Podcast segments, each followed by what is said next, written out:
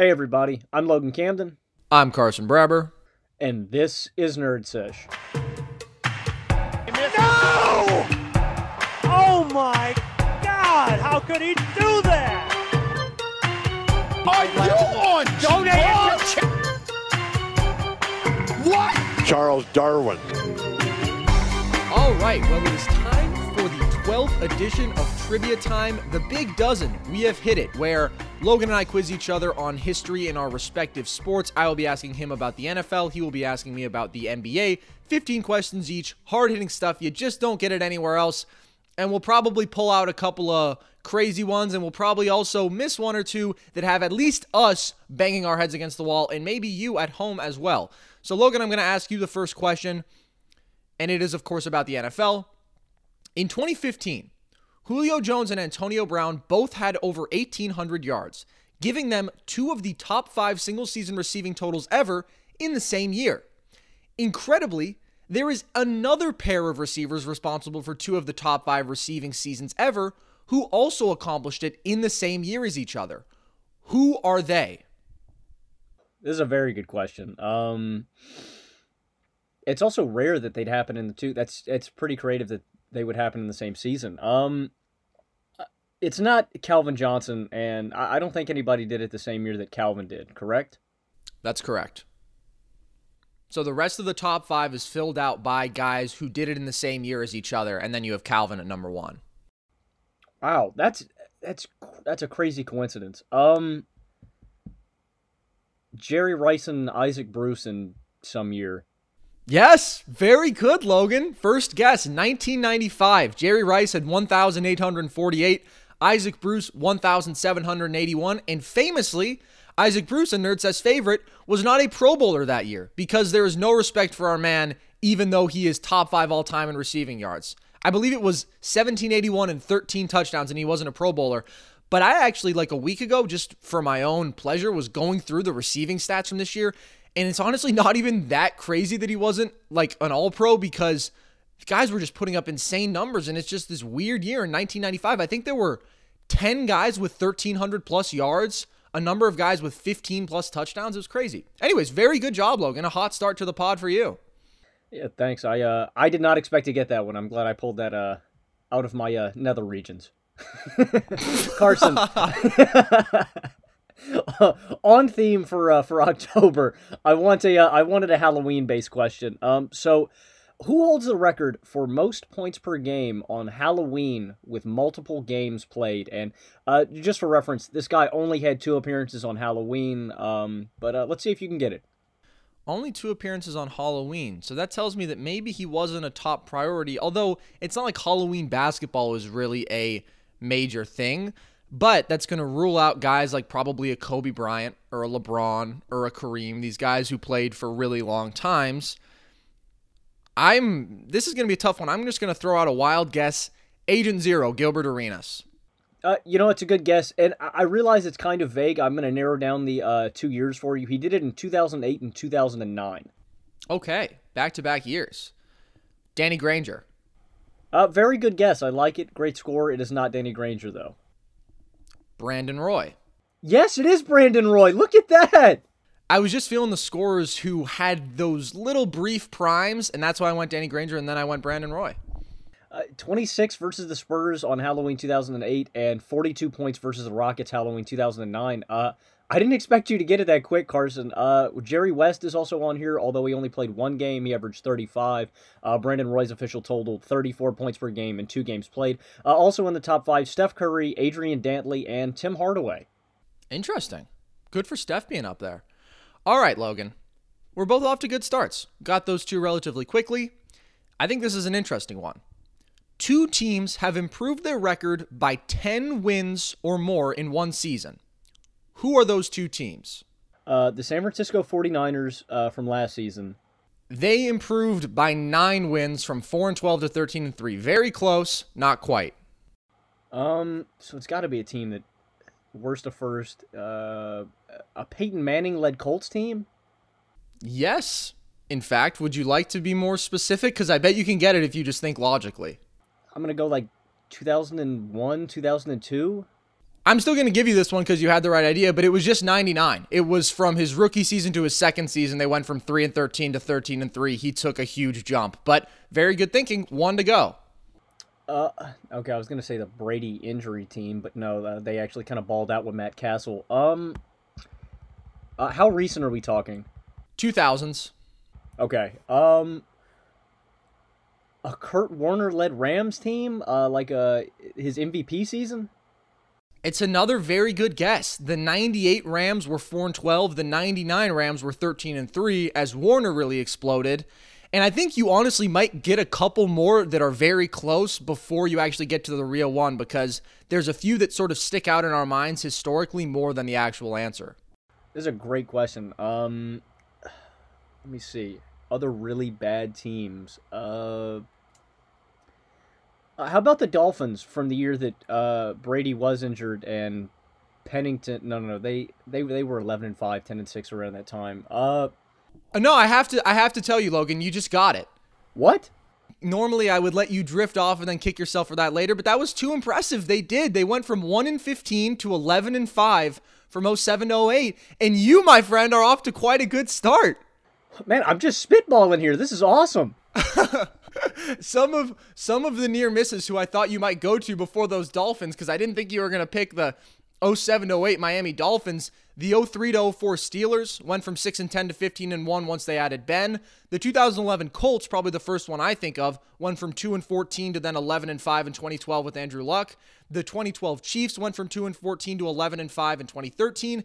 And the 2015 Cowboys went from 4-12 to then 13-3 with Dak and Zeke. But you got it, man. You are rolling to start this one.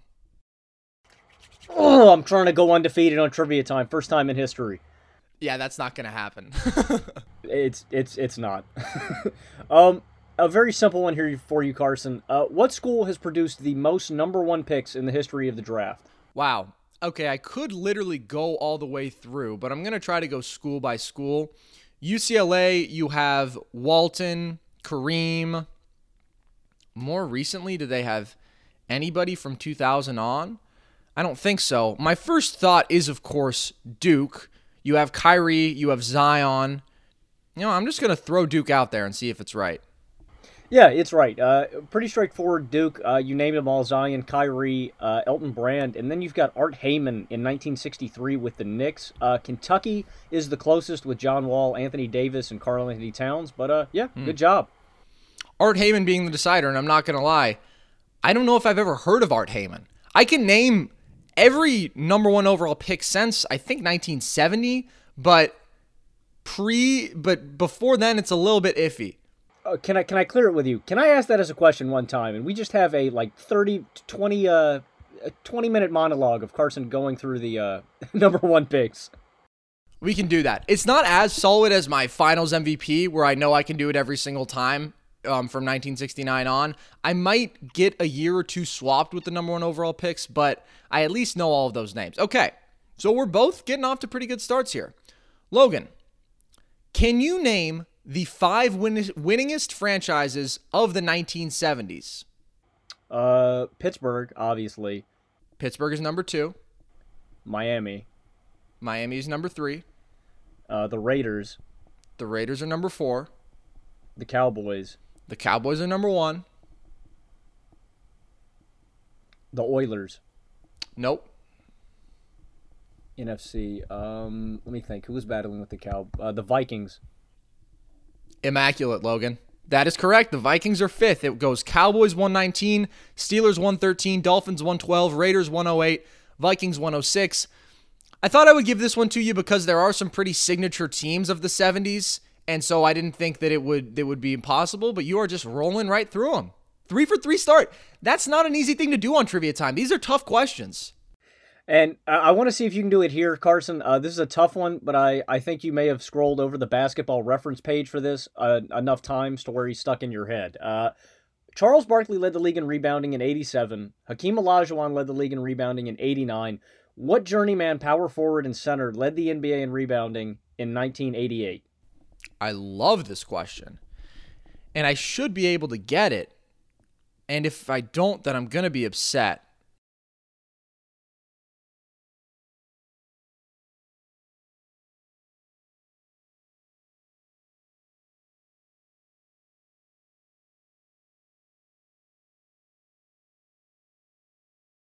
I know it's going to be someone who I've heard of and who I should get, but no names are really coming to me right now, which is a little bit upsetting.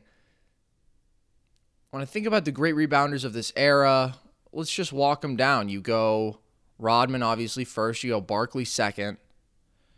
88. A journeyman. The Omer Asik of his era. Yeah, very good comparison. Oh, man, why is it... this is not going to be a good guess, but Alton Lister. No, I like the guess. It's not Alton Lister. I mean, this guy, Carson, 7 points per game and 7 rebounds per game on his career. Like, he is very, very bare bones minimum average NBA player, except for a few seasons where he was pretty good at rebounding the basketball. I feel like Alton Lister almost fits that profile, but probably didn't quite have the high of this career, maybe. No, I was about to say Tyrone Hill, but it's way too early for that. Man, I'm just thinking of some random big... Did he play on a good team? No, he did not play on a good team. Okay. I may have to just throw in the towel and then agonize when I've missed this, because the names are not coming to me as far as obscure late 80s big men who could pick up those numbers. But I will know when you tell me. I can guarantee that. So are you throwing in the towel? I'm going to throw in the towel. This is a very tough one because guys in this era, Moses Malone dominated for a while, then Hakeem and Rodman did it. And right in there at 88 is Michael Cage. He did it with the Clippers, averaged 13 boards a night. He also averaged double-digit rebounding 2 other times with Seattle in 1990 and the Clippers the previous season in 87. I was hoping that he had somewhere stuck to your mind like glue, the way the Magic head coaches have. But how well do you know Michael Cage, Carson? Yeah, I mean, I know the name. I'm not really kicking myself for not getting it because that was a tough one, but I also really like that question because that is also the kind of question here on Trivia Time that oftentimes can create a little magic because one of us does have it stored in the back of our minds and we pull it out. I have a little bit of a similar question for you. From 2005 through 2008, either Drew Brees or Tom Brady led the league in passing yards every time. Who broke that streak in 2009? I love a quarterback question on Trivia Time. 09 passing leaders. This is prime of my life right here. I know it's not Big Ben because Big Ben didn't do it until the late 2010s, mid 2010s. 09 quarterbacks. Aaron Rodgers. Nope. Carson Palmer. Nope. All right, I'm just throwing out random quarterbacks at this point. Let me think of some teams who were actually good. So it's not Brady or Brees. Correct. Peyton Manning. Nope. All right, well, just a sticky one time, Carson. I know it's not a Bills quarterback. Yeah, thanks for just saying that, obviously. Man, it's got to be some rando. Chad Henne. No, but you are getting into the right school of thought now. That's why I said it was a little bit like the Michael Cage question. It is not a perennial star kind of guy. I was going to say Josh Freeman, but Freeman was a rookie this season with Stafford and Sanchez, so I know that's not correct. Absolute random. David Garrard. No. Matt Schaub. It is Matt Schaub. 4,770 yards, 29 touchdowns to 15 interceptions. Beat out an insane era of quarterbacks. Next up on the list, we have Romo and Brees and Brady and Peyton and Big Ben and Phillip Rivers, all these guys filling out the top 10, and then you just have Matt Schaub ahead of all of them. Yeah, I had to get to Schaub. I just got to quarterbacks with good receivers. I thought Henne with maybe Brandon Marshall, and then obviously Matt Schaub had Andre Johnson nearly his entire career. I love a QB question. Good one, Carson.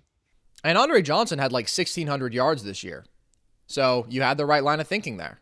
Carson, a favorite of yours, James Harden, missed the most shots and turned the ball over the most times in the NBA this season and last season. Can you tell me so there are 4 players that I want you to name.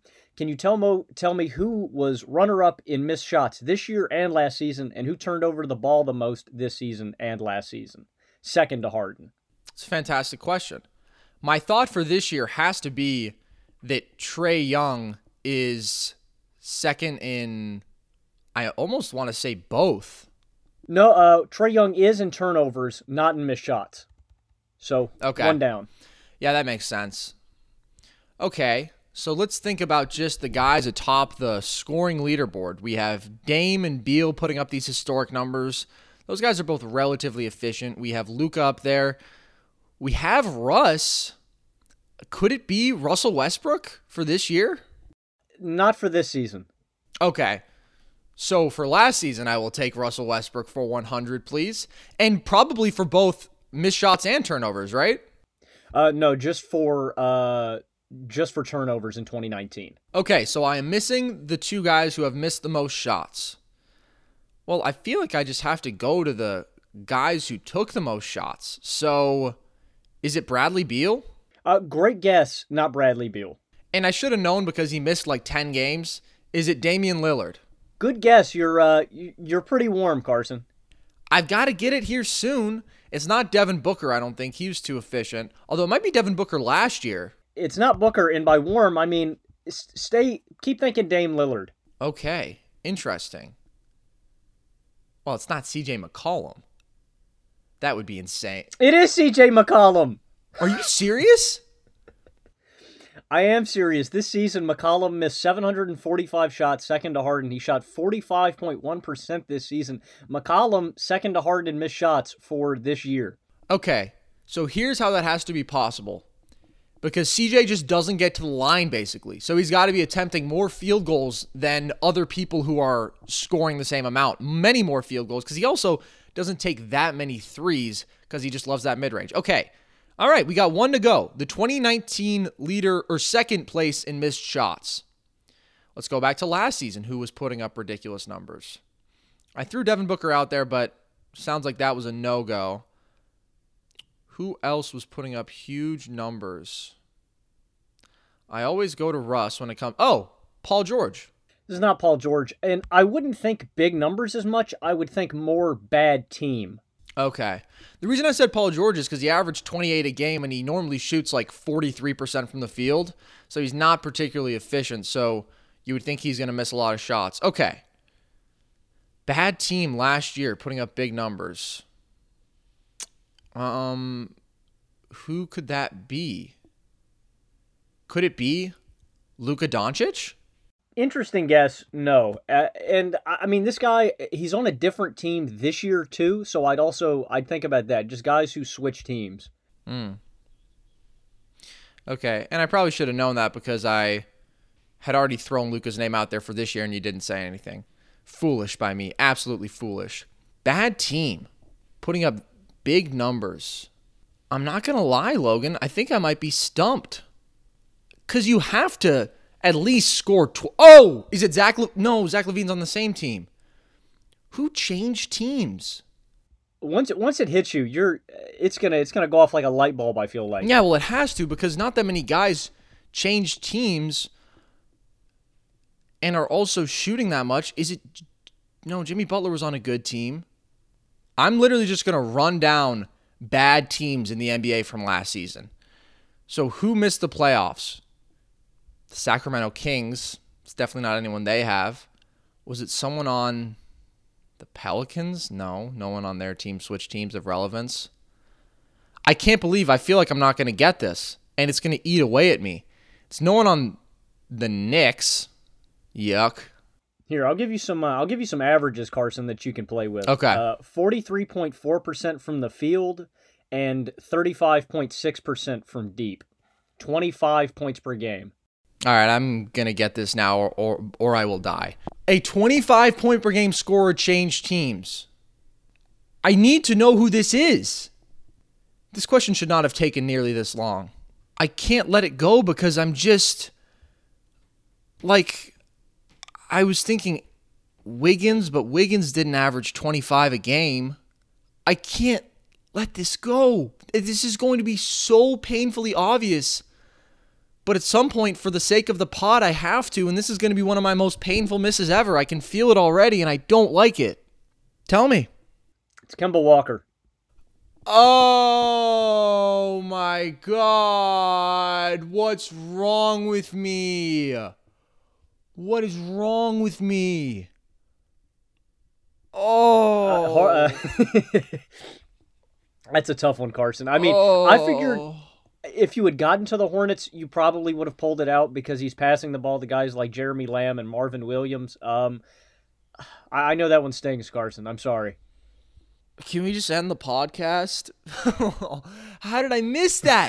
How did I miss that? Those are literally vintage Kemba percentages. He just had the best scoring season of his life. He was all NBA last year, and he changed teams. I don't know how that didn't come to me. That's humiliating. I should be shunned for that. All right, Logan. You know what? We're just going to keep our head up, and I'm going to get the next one. Who has more career playoff passing touchdowns? Nick Foles or Cam Newton? This is a good question. Newton or Foles?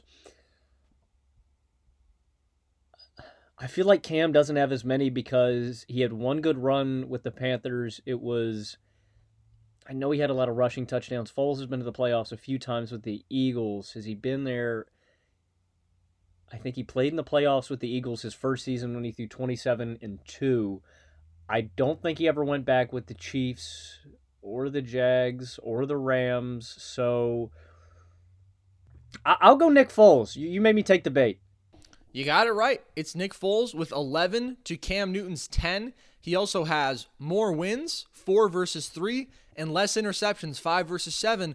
Logan, you raised the possibility of the 15-0 trivia time, and you have now gotten 5 without having to throw in the towel, which is one of the hottest starts we've had. I'm hoping to continue it. It's going to get tougher, though. No, please. Oh, you know what? You know what, Carson? I don't want to foreshadow this at all, but if I get to 15 and then miss the QB question, I'm going to have to, destroy my entire set. Yeah. I don't think you're going to get there. There are going to be some tougher ones ahead, but this is a very impressive start, and I'm enjoying watching as a spectator. Carson, I got a simple one for you. It's assists per game for a rookie season. Who is it? Okay. Well, my first thought is Magic Johnson, but he was sharing ball handling duties with Norm Nixon at that point in his career. My second thought is Rajon Rondo, because he was always just that natural distributor on a great team, but he wasn't quite that significant of a player as a rookie, probably only averaged like 6 assists a game. I go Chris Paul. Such a natural playmaker. I go Darren Williams. I go Jason Kidd. I think it's going to be one of those guys that I've named. There are some more all-time assist level guys. Your Mark Jacksons, your Kevin Porters. You're shaking your... Oh! Is it Kevin Porter? I'm not going to... It's not Kevin Porter. Is it Mark Jackson? It is Mark Jackson. I was going to tell you, none of those guys you had named up to that point were even in the top 6. And then you said really? Mark Jackson, I realized I had to shut my mouth. I think that was a little bit of the Zoom lag that gave me an advantage there because you were shaking your head and then I introduced something else that changed reality. And I will take that because I need that to get back on the horse. I want to run out the rest of the top 6 because it's pretty interesting. Mark Jackson, 10.6. Oscar Robertson is second, 9.7, followed by Tim Hardaway, Phil Ford of all people. And then at 6, you've got rookie year John Wall, put up 8.3 assists per game. Wow. And I should have thought about the Big O because he was putting up ridiculous numbers from the jump. All right, I will take that. That's a little bit of momentum to get back on the horse. I thought about Kevin Porter because there was one time you asked me a Kevin Porter question and I didn't remember his name, and now he has stuck with me forever. Okay, Logan, another straightforward one. Who led the 2000s in sacks? Jason Taylor. It is Jason Taylor right off the bat. It's not even close. He had 111. Joey Porter second with 90. Michael Strahan third with 89. Keep on rolling, man. 6 for 6. I'm going to certainly try. All right, Carson, let's see if we can both keep up the momentum. The 2012 finals featured, obviously, the up-and-coming OKC Thunder versus the three-headed monster. Despite playing an extra 5 games, no one in this series led those playoffs in assists, in total assists. They beat the guy in first, had 98 assists more than the second-place finisher, LeBron James, who led the 2012 playoffs in total assists. If I don't get this, it's the worst day ever because I'm so confident. Rondo averaged 11.8 assists a game these playoffs, I want to say. Played 19 games because they had 3 long series. It's got to be Rondo. It is Rondo. 227 total assists. LeBron amassed 129. It wasn't even close. Rondo, 11.3 assists per game in the 7-game Eastern Conference Finals. He had 15 in Game 4, 14 in Game 7. Rondo was unreal passing the ball. This was peak Rondo, no doubt about it. He was also scoring 17 a game, grabbing 8 boards a game, playing high-level defense. This was the best he ever was, and he honestly might have been the Celtics' best player in this run when they very nearly beat the Heat. Logan, I've got another quarterback question for you, which should make you happy. 3 quarterbacks in NFL history have ranked in the top 3 in passing yards in 2 separate decades, meaning from 1970 to 1980, for example, they were among the top 3 in passing yards. Who are those 3 quarterbacks? This one might get me, I'm not going to lie. I hope not. Dan Marino. Yep, 80s and 90s, he was 3rd and 1st. The reason I say, like, guys, they have to, you had to come into the league, like, you know, halfway through the decade, so... Very good thinking. It balances out. So Marino won, I'm going to go Big Ben, maybe? Nope, not Big Ben. Logical guess, though. Phillip Rivers. No, it's not Phillip Rivers. I wouldn't do that to you. Joe Montana. Actually... I totally would do that to you, not Joe Montana. Let's see. Guys who... Okay, let me think. Kenny Anderson, maybe? Nope. You're too high on Ken Anderson. His name comes up too much out of your mouth. I know. He wins 1 MVP, and I think he's the greatest quarterback ever. Okay, so I got Dan. Aaron Rodgers... No, it's not going to be Rodgers because he didn't play enough in the 2000s. Right time period, though. Drew Brees. Drew Brees is a close miss. He was top 5 in both the 2000s and the 2010s, not top 3. So Brady. Brady is the other close miss, also top 5 in both 2000s and 2010s, but not top 3. Favre. Favre did it, 90s and 2000s. He was 2nd in both, so you have 1 remaining. I'm going to give you a hint. This one is a blast to the past, so think earlier than you have for anyone thus far. Roger Staubach. Nope. Is it pre-Staubach, like that old? Overlapping. Okay. Kenny Stabler. Nope. I got to think of a guy that lasted like into the 80s because most of these guys' careers were done as the corner came around. I don't know. Dan Pastorini. What an awful guess. No. I think I play in the Dan Pastorini division in my fantasy football league. They're named after 3 obscure quarterbacks, one of whom actually is Ken Anderson, and I'm pretty sure I'm in the Dan Pastorini division, but I might not be. How did you guys decide that? I'm genuinely intrigued. Before my time. It was a decision made by old men. I assume that they met in cloaks somewhere and had an underground meeting and decided those were the 3 quarterbacks. I mean, if it's not Dan Pastorini, I don't know what I'm going to do, Carson. Okay, it's not Terry Bradshaw. Bradshaw was high-key a bum. I'm going to throw out 2 more guesses, and then I'm going to throw in the towel. My first is Fran Tarkenton. Correct. It is Fran Tarkenton. He was 3rd in the 60s, 1st in the 70s. I think maybe I shouldn't have given you that era hint because it narrowed it down too much, but maybe part of me wanted to keep the magic alive. So you are still 7 for 7 without a forfeit. Whoo! Okay. All right, Carson. I have 2 back-to-back Warriors questions for you. Hopefully you can keep on chugging ahead. I stole one of your decades questions. Can you tell me the top 5 scorers in total points from 2000 to 2009 for the Warriors? What a fantastic question. Okay. Baron Davis. 3. Monte Ellis. Monte Ellis is not here. Yeah, he was a late joiner to the party. I think he was a rookie in the 06-07 season, right? So maybe that was a little ambitious. Okay. Well, there's a number of respectable selections here. It's tough because a lot of guys didn't stick around for that long. Al Harrington? Interesting guess. It is not Al Harrington. I'm just thinking about the We Believe team first. Steven Jackson, I don't think, was around long enough. Matt Barnes? Good guess. He is not in the top 5. Okay, interesting. David Lee came over too late. He came over, I want to say, in 2009 to 2010. So let's go back to the earlier Warriors when things were not always so beautiful. Well, first of all, are there any guys who stuck around for a long time? This is going to be a terrible guess, but Mike Dunleavy? Yes, Mike Dunleavy is 5. Wow. I really didn't think that was going to hit. I'll take that. Okay, let's think. Who else? Why do I have this weird calling saying Anton Jameson? Number 2, Antoine Jameson. All right, let's go. Something is leading me here. And my next guess, Andres Biedrins. That's a joke. Actually, Carson, I think you should stick with stay thinking big white guys. Okay. Oh, Troy Murphy. Troy Murphy is at 4. You are missing number 1, and then they're all knocked out. What a miserable decade of basketball. Wow. This is just horrendous. One more guy who was something of a star for the Warriors, I guess, by default. Who stuck around? Is it Jason Richardson?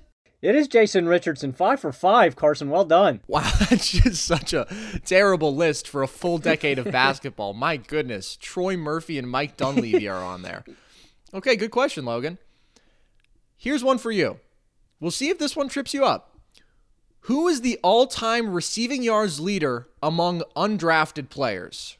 Rod Smith. So close. Rod Smith is 2nd with 11,389. Oh, man. I was hoping that would hit. That was a very good guess. Undrafted wideouts. All right, I'm going to throw this out here. It's not Josh Cribbs, is it? It's not Josh Cribbs. The only other undrafted wideout I knew off the top of my head. I don't know. Joe Horn? Was Joe Horn drafted? Not Joe Horn. I will provide a minor clarification. It's just receiving yards leader, so it doesn't necessarily have to be a receiver. Okay, so now I can think in undrafted tight end, maybe? Jeremy Shockey, I don't know. Not Jeremy Shockey. I'm not going to lie, Carson, this one's going to get me. I'm not up to enough undrafted players. Are you throwing in the towel? I am. What a shame to see it end, but what a beautiful run it was. The answer is Antonio Gates with 11,841 yards, 29th all time.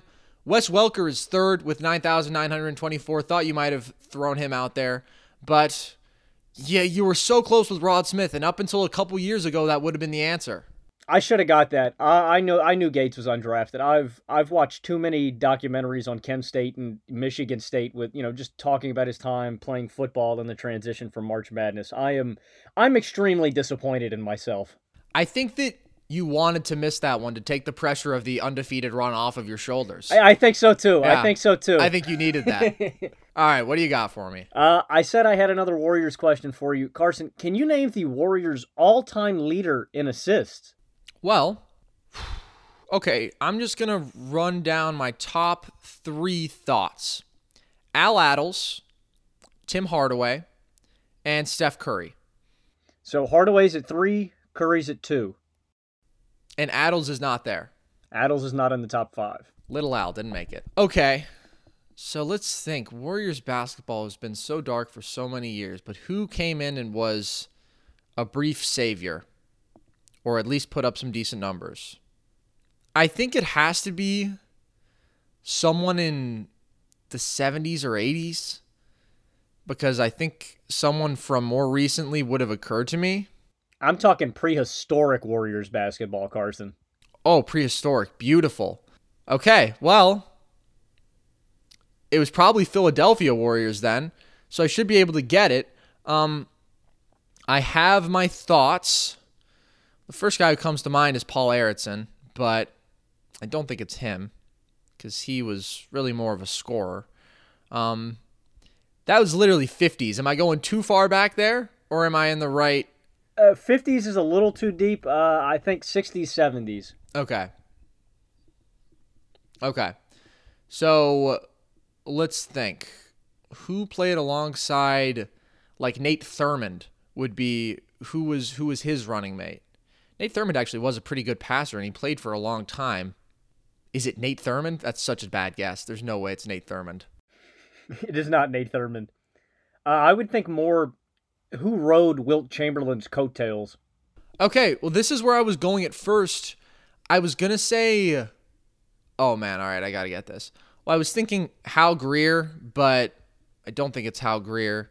I was thinking maybe Chet Walker, but I don't even remember how long he was a Warrior because there's just that confusing stretch where the Warriors become the Sixers, but Wilt basically just stays in Philadelphia the whole time because he gets traded back so quickly. So it's like it's tough for me to remember because that 66-67 Sixers team was Hal Greer, Chet Walker, I believe rookie Billy Cunningham and the boys, and then also Wilt. But before then, who was his point guard? I'm literally reading the man's biography right now. Oh, why can I not think of it? I'm going to throw in the towel. Who is it? It's Guy Rogers, rode Wilt Chamberlain's... Yeah, I should have gotten that. Rode Wilt Chamberlain's coattails to the Hall of Fame, to becoming a four-time All-Star, a two-time assist champ. How well did you know Guy Rogers? I should have gotten that. I was really... it was one of those times when the name just didn't come to me. That's a really good question. I like that a lot. All right, Logan. We're going to throw this one back to the 70s again. We already asked one 70s themed question. Who led that decade in receptions, receiving yards, and receiving touchdowns? One guy did all three. Dante Stallworth. Nope. I said Dante Stallworth. I believe you meant Lance. What? Lance Allworth. No, I meant John Stallworth. Dante Stallworth was, I think he played with the Saints. He was like 5'10". No, I meant John Stallworth, Steelers wide receiver. Oh, okay. I thought you meant Lance Allworth because he was, I mean, he didn't play into the 70s that much, but no, it's not John Stallworth. Is it Fred Biletnikoff? It is not Fred Biletnikoff. I was just about to say Mark Duper. Mark Duper played in the 80s. It's a tough one. It's not a big name. Is it Billy White Shoes Johnson? Nope. I'm just... okay, I don't want like too specific an answer, but was it a really good team? Not particularly. I mean, he played for a few teams. At some points, yes, and at other points, no. Okay. Man, receptions, yards... That's impressive for an entire decade to lead in all those categories. Lynn Swann, it's not. No, it's you said too random. It's not Lynn Swann. Man, Chris Collinsworth. I don't know. It is not Chris Collinsworth. Who is it? It is Harold Jackson, who leads in all categories comfortably. 432 catches, 7,724 yards, 61 touchdowns, leads by 25 catches, 1,400 yards, and 4 touchdowns. Played for the Eagles, then the Rams, and then the Patriots, and really had tremendous success in all three of those spots. Yeah, I'm not really upset that I missed Harold Jackson, but a really impressive career for a guy that I've never really heard about. It looks like he was really good, like yards after the catch-wise. And I think that did he overlap with Harold Carmichael, the other great Eagles receiver named Harold? Let's check that right now. They did overlap. What a brilliant year or two that must have been. Well, and imagine at some point, First Take would have been talking about how Harold Carmichael made Harold Jackson. Of course, sure. And it would have been a great segment. All right, Carson, we're going to hop back on the assist train for two questions. Can you name the top 5 assist leaders from the decade of 2009 to 2019? What a beautiful question this is. All right, Chris Paul. Number 2. LeBron James. Number 4. Rajon Rondo still has to be there. Number 3. Ooh, who is number 1? How fascinating. It's not going to be Darren Williams because he was basically done halfway through this decade. Although I always think of him when I think big assist numbers because he was just so good. He was so good when he was a young buck. Number 1 I haven't gotten? You're not going to be happy when you hear it. No, I'm going to get it. Guarantizzled. But I just can't take as long as I have for a couple of the past ones when I've had these obvious misses. This can't be a Kemba Walker part 2. I'm just thinking Steph Curry's certainly not number one. Is it James Harden? Harden is number 6. Okay. I just can't believe that there's someone who's above the 3 guys that I named. Oh my God, it's Russell Westbrook. Boo! All right. Screw that. Okay, who's the 5th guy? Not Harden. Interesting. Despite some huge assist numbers from him, did not get in there. I'm just thinking, like, is it like Drew Holiday? That's a good guess. Drew Holiday's 9 on this list. Okay. I'm thinking guys who came into the league around then. Is it Kyle Lowry? Another good guess. Lowry's 7. Man. It's not Goran Dragic. He's not going to be high up enough there. And is it Darren Collison? No. I don't know. He had a couple seasons up around 10 assists a game. I figured it was worth a shot. No, like this guy's like all-star caliber. He's a really good point guard. Okay. John Wall. Yeah, it's John Wall. Okay. Number 8, Steph Curry, and number 10, Jeff Teague. We had to get a shout out for Jeff Teague on the show. I knew you were going to be fuming mad when you found out Russell was above guys like Paul, Rondo, and LeBron. That's just stupid. That's just so stupid. Okay, Logan, good question. Who has the Panthers' single-season passing yards record? All right, I'm assuming it's somebody whack. Chris Winkie. No, not Chris Winkie. Jake DeLhomme. No, I believe he is 3rd on the list. Kerry Collins. No. It's not Cam Newton, is it? No, he's 2nd. I feel like I've named everybody who's played quarterback for the Panthers. Okay. Jimmy Clausen. Not Jimmy Clausen. I can give you the year if you want. I'm not sure it'll help. Yeah, sure. 2000. And it's not Kerry Collins. Nope. Oh, that's because Kerry was in New York at this point. This had to be the guy right... Oh, is it Steve Beuerlein? It's Steve Beuerlein. Very good. Not only does he have the Panthers' single-season record, he led the league that year with 4,436 yards, also had 36 touchdowns to 15 interceptions. Quite the season for Beuerlein. I think I've brought this up on Nerd Sesh, or at least to you before. I am somehow, by like 4th cousin's marriage, related to Steve Beuerlein, so shout out my boy Steve. And I did not remember that, but that is why I asked the question. All right, I love a good Steve Beuerlein question. All right, so I said we were hopping back on assists, Carson, and staying in recent decades. Harden leads the 2009 draft class in points per game. Blake Griffin leads in rebounds per game. Who leads in assists per game? Well, I think I probably... Oh, Ricky Rubio. Dang, I was hoping you'd at least, give me a Drew Holiday, a Steph Curry, might... Yeah, it is. I almost got myself... I was... beginning the sentence to lead up to Drew Holiday because he was fresh in my mind, and then I realized, no way, man, it's got to be Ricky Rubio. In fact, I can't believe I didn't guess him for the decade assist leaders. And, I mean, he has been so consistent. I think we saw last season with the Suns how valuable an asset he is just to have on a team. He's a 4-time. He's finished top 5 in assists per game, and he's 5th in active assists per game. Ricky's just a great passer. The guy's a beast. Okay, Logan, this is a tough one, but I think it's an interesting one. In 2000 and 2002, the Denver Broncos had running backs win Offensive Rookie of the Year. Who were those 2 running backs? Clinton Portis. Correct. Clinton Portis in 2002. Is the guy's last name Bell? No. I think I'm thinking of Mike Bell. There's been a lot of running backs with the last name Bell.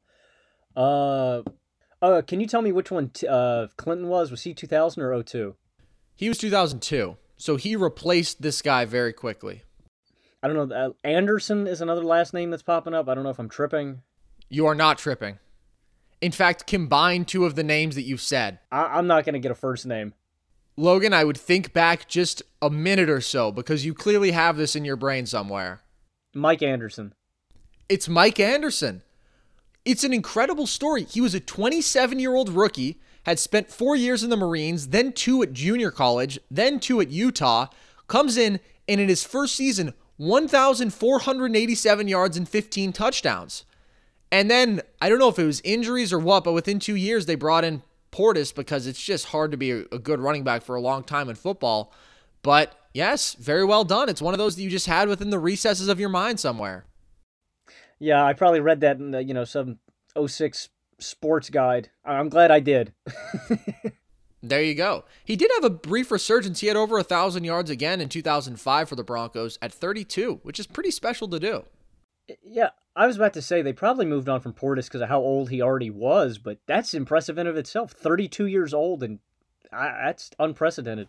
All right, Carson, the 09 Pistons got the floor mopped with them by LeBron in the first round of the playoffs. Can you tell me who the top three scorers were on this 8-seeded Pistons squad? Yeah, I should be able to. Rip Hamilton. Number one. So this was the season when they traded Billups to the Nuggets, I believe. So we're not going to get Chauncey Billups, I don't think. Unless that was the year after this. I guess I should at least guess Chauncey Billups. Not Chauncey. Okay. Not Chauncey. So he was on the Nuggets then. Tayshaun Prince. Tayshaun Prince is number three. And Sheed wasn't... No, was Sheed on this team or did he go to the Celtics the year after this? It was either this... I think Sheed had already gone to the Celtics. I think he was on the 08-09 Celtics team, which means there's one more Piston, and it's got to be... Is it... Oh, is it Ben Gordon? Ben Gordon's a good guess. It's not Ben Gordon. It's not Ben Gordon, but it's the other shooting guard whose name is in my mind. Oh, my God, this is eating away at me. I have an image of this guy in my mind. Wait, is it not a shooting guard at all? I think I might be thinking a few years too late with this guy, actually. No, I know who you're thinking about, and he's the reason I asked this question, because I thought the answer was going to be Rodney Stuckey, and it was going to get you. Rodney Stuckey is number four. Okay, because it was Rodney Stuckey. And interesting. Very interesting. Someone else on the 09 Pistons. I need you to think through this question, Carson. Because you have the clues to solve this question. Yeah, I think I do.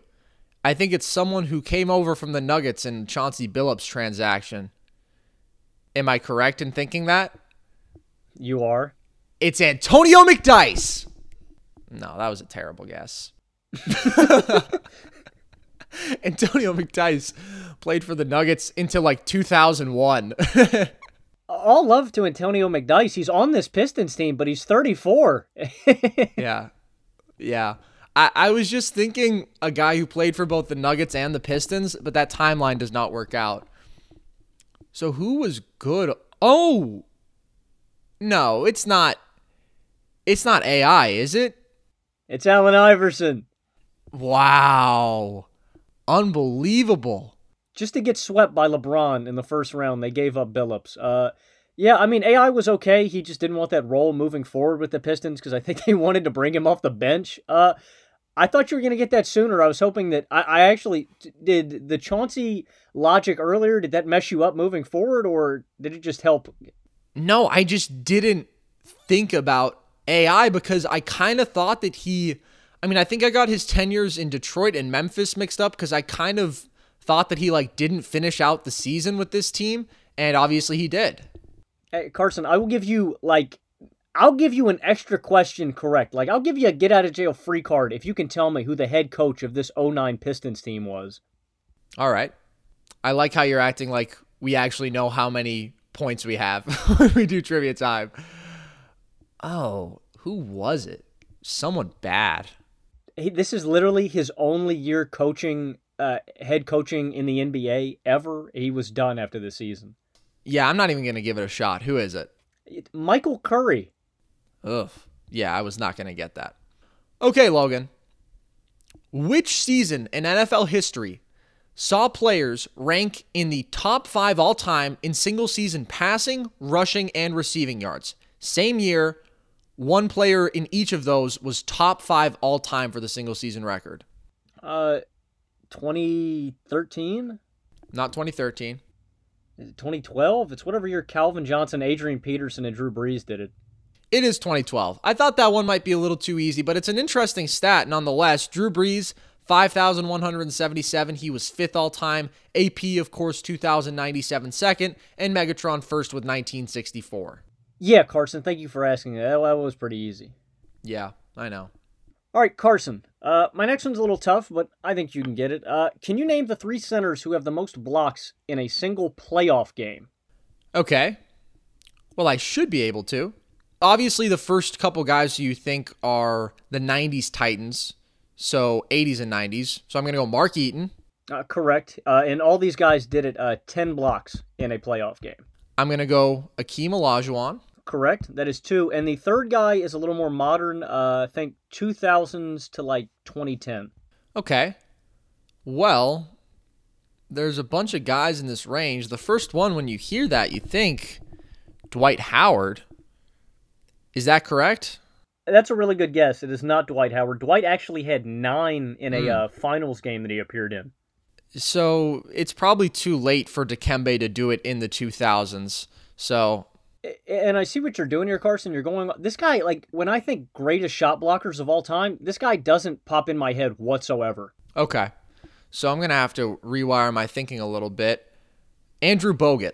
You're like, Carson, you don't realize how close you are with that guess. That fascinates me. Does that mean it was another Milwaukee Bucks big man? No, just say his name again. Andrew Bynum.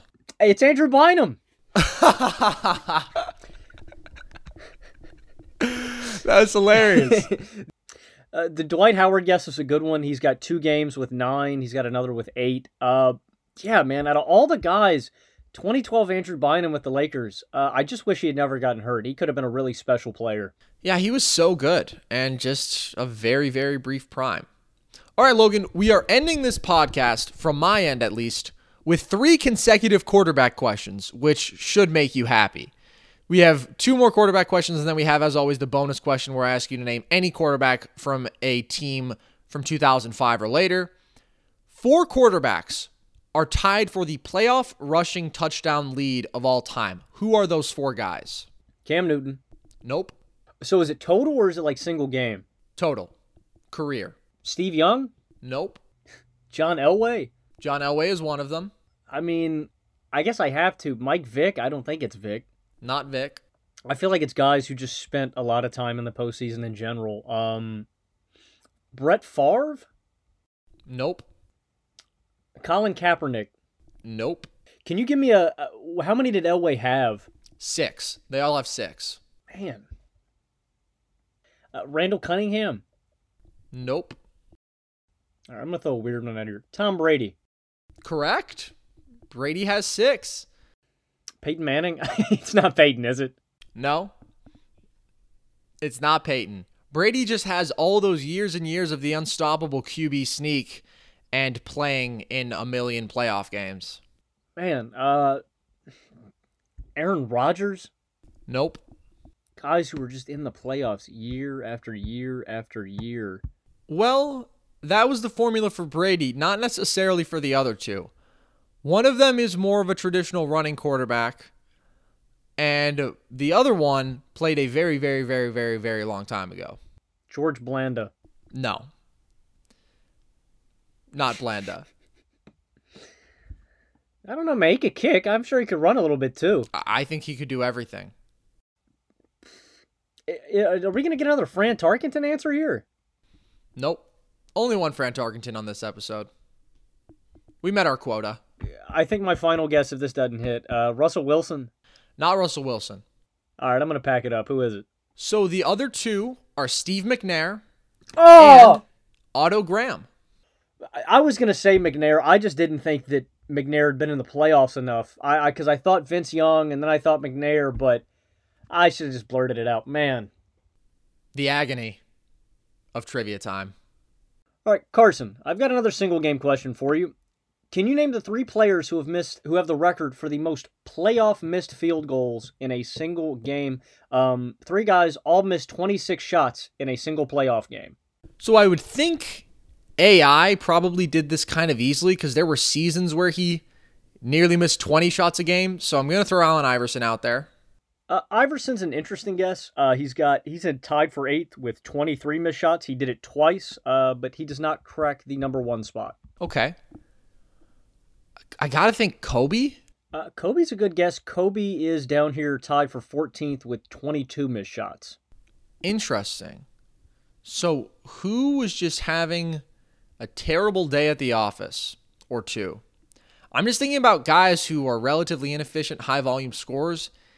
Did T-Mac ever miss this many? He didn't have that many playoff appearances, but... T-Mac is down there with Kobe with 22. Okay. So at least I'm in the right range. I'm not whiffing on any of these. Let's go back. I mean, my first thought is maybe Wilt, just because he took so many shots, but he also was consistently worse in the playoffs as far as raw numbers. I'm going through the list here. Wilt isn't even he's not even in the realm of these guys. Okay. All right. And that makes sense. Let's think. Is Michael Jordan there? Michael Jordan is here. 1997 with the Bulls. He is one of the top. He missed 26 shots. He's one of the three answers. That doesn't shock me. Who else are guys who just took so many? Here, I'll give you an interesting fact about him, Carson. The other two guys played for the same team. Okay. Interesting. Which makes me think maybe it's the Boston Celtics. But then again, they don't have that really single one dominant force. Could it be the Rockets, I wonder? I don't think James Harden ever missed 26 shots in a playoff game, did he? Harden did not. He is in the same boat as Kobe and T-Mac, 22. Oh, I know. Russell Westbrook, right? Russell Westbrook is one of the answers. He missed 26 against the Houston Rockets in 2017. That was the squad with Steven Adams, Taj Gibson, Vo, and Andre Roberson. Yeah, remarkable. That's so many missed shots. So it's another player from the Thunder Sonics lineage. Is it Kevin Durant? It is Kevin Durant. He did it in 2016 against the Dallas Mavericks. The Thunder ended up losing by 1 point in that game. Yeah, Carson, you took a minute, but you got there. Kevin went 7 of 33 in this game with 7 turnovers, 2 of 11 from deep, an absolutely horrendous game. Wow. Not a great showing for KD. All right, Logan, here is your last question before we get to the bonus one. Who was the first quarterback selected in the 2011 draft? I remember listening to the 2011 draft, like, on my radio. This was 1934, I assume? Sorry, I just sound like something my grandpa would... Sound like something my grandpa would say about, like, listening to Lone Ranger. I know. Everyone got around and listened to the radio.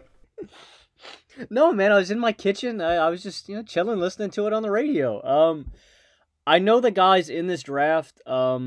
Christian Ponder went to the Vikings. Blaine Gabbert went to the Jags, I think, if I'm thinking about the right draft. Jake Locker went to the Titans. It's one of them. When did Locker? Because I remember Ponder was taken late. It was kind of a weird pick for the Vikings. Locker went to the Titans because they had Hasselbeck at the time, and...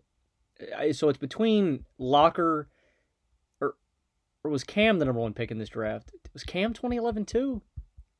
Or am I thinking of 2012? Man, I'm messed up right now. Slow down. Stafford and Sanchez went 09. Bradford went 10. 2011. Bradford, 2012 is Luck, RG3, Wilson. Yeah, 2011's got to be Cam Newton, right? I'm not going to lie to you, Logan. When I wrote this question down, I thought the answer was Jake Locker, but the answer is Cam Newton. So a bit of an anticlimactic finish there. It is Cam who went first, then Locker went 8th, Gabbert went 12th, Gabbert went 10th, Christian Ponder went 12th, and then you have Dalton and Cap in the early second round. I think I may have asked some variation of this question on Trivia Time before, but I thought I was asking a new one. Oh well, congratulations, you got it right.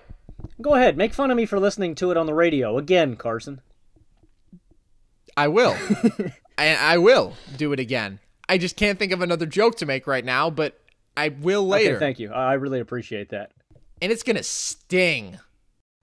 I'm sure it will. I hope you get this question wrong, and it stings really hard, Carson. That's mean. Who has the best single season defensive rating of all time? Oh wow. Okay. Rudy Gobert. That's a good guess. Honestly, this question's kind of skewed a little bit because it's not really dictated on how good a defensive player is. It's also heavily dictated by pace. So, like, the greatest offensive rating, I think, of all time is held by, like, James Donaldson, and I don't know. These stats are whack. So you've got to think of times where, like, pace was lowest in basketball, and also, although it's not that long ago. Okay. So it's probably somewhere in the 2000s. I was going to say Andre Robertson, but he's probably a little bit too late. Because you do think it's probably got to be a guy who didn't play that many minutes, because individual offensive and defensive rating are, as you said, pretty random stats. Team offensive and defensive rating are great stats. Individually, they kind of just fluctuate and vary like crazy. I'm going to think it's someone from the 2000s because there was a real slow era of basketball there. Is it Ben Wallace? It is Ben Wallace. 87.48 was his official defensive rating in 2004. I think Ben is also, like, I think he has the top three, like, best defensive ratings in playoff history as well. Also up here, you'll see a lot of guys from 04 and 03. You'll see a lot of guys from, like, 1974 and 75. And second is Elvin Hayes. Third is David Robinson from 1999. And like I said, you check the seasons because defensive ratings now, like, the best is Hassan Whiteside with 94.5 in 2016. So, yeah, it's not the perfect stat, but it's still a good one. Yeah, and I was just happy I got it on the first guess. I thought it might be someone more obscure, but I went with the best defensive player of basically the slowest era in basketball, and it worked out. Logan, you have only ever missed two bonus questions, and we are now on the 12th, and these are hard. I think I might get you with this one, but then again, you have floored me many times before, and you may just knock it out of the park. Who was the quarterback of the 2006 Miami Dolphins? Jay Fiedler. No. John Beck. No. Dante Culpepper. No. Culpepper did start 4 games for this team, but was not their primary starter. Is it Tyler Thigpen? It's not Tyler Thigpen. I had to throw him out there. Damn, dude, this is the 1-15 Nick Saban squad, right? No, it's the year before that. It is a Nick Saban squad, but they were 6-10. Oh man, I don't want to get another one wrong.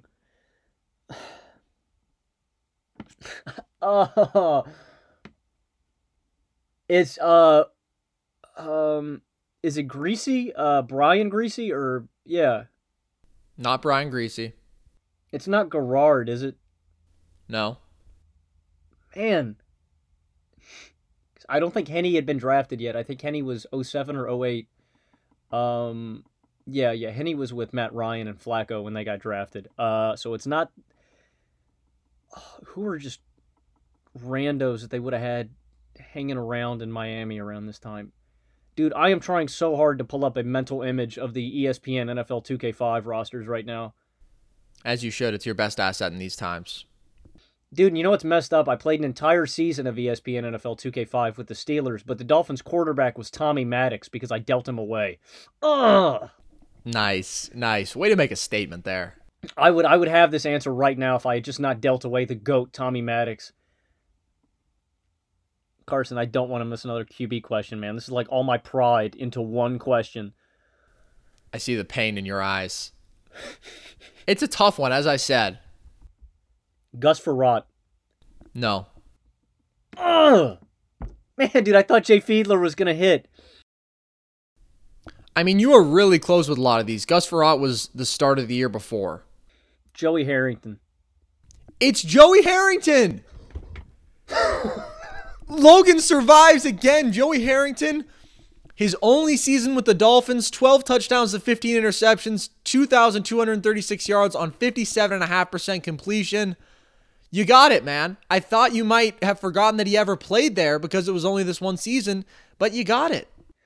What saved me is I just started thinking about, I don't know where Harrington was. I knew he was with the Lions here earlier. I knew he went to the Falcons in 2007, but his 2006 season was unaccounted for. So thank you, Miami, for making the move for the worst quarterback of all time. The rare unaccounted for season in the Logan Camden library of post-2005 random quarterbacks. You did it again, man. 10 for 12 now. This was an impressive showing, especially at the start and then right again at the finish. I don't think this is as hard as the Bruce Gradkowski question because, dude, I was not pulling Bruce Gradkowski out of anywhere, but this was a tough one. Yeah. Well done, Logan. As always, that is going to do it for us here today on yet another beautiful edition of Trivia Time. We will hopefully be coming out with more sports history podcasts because Logan is no longer an employee of Lowe's Home Improvement. He was dishonorably discharged for I don't know. I popped all the inflatables on the floor. Yeah, he was dishonorably discharged for killed, popping all the inflatables. Santa. Yeah, it was pretty aggressive. But we are going to be coming back with more sports history. We had taken a few weeks off, and we wanted to come back with a trivia time because who doesn't love a trivia time? So that's going to do it. I've been Carson Brabber. I've been Logan Camden. And this was Nerd Sesh.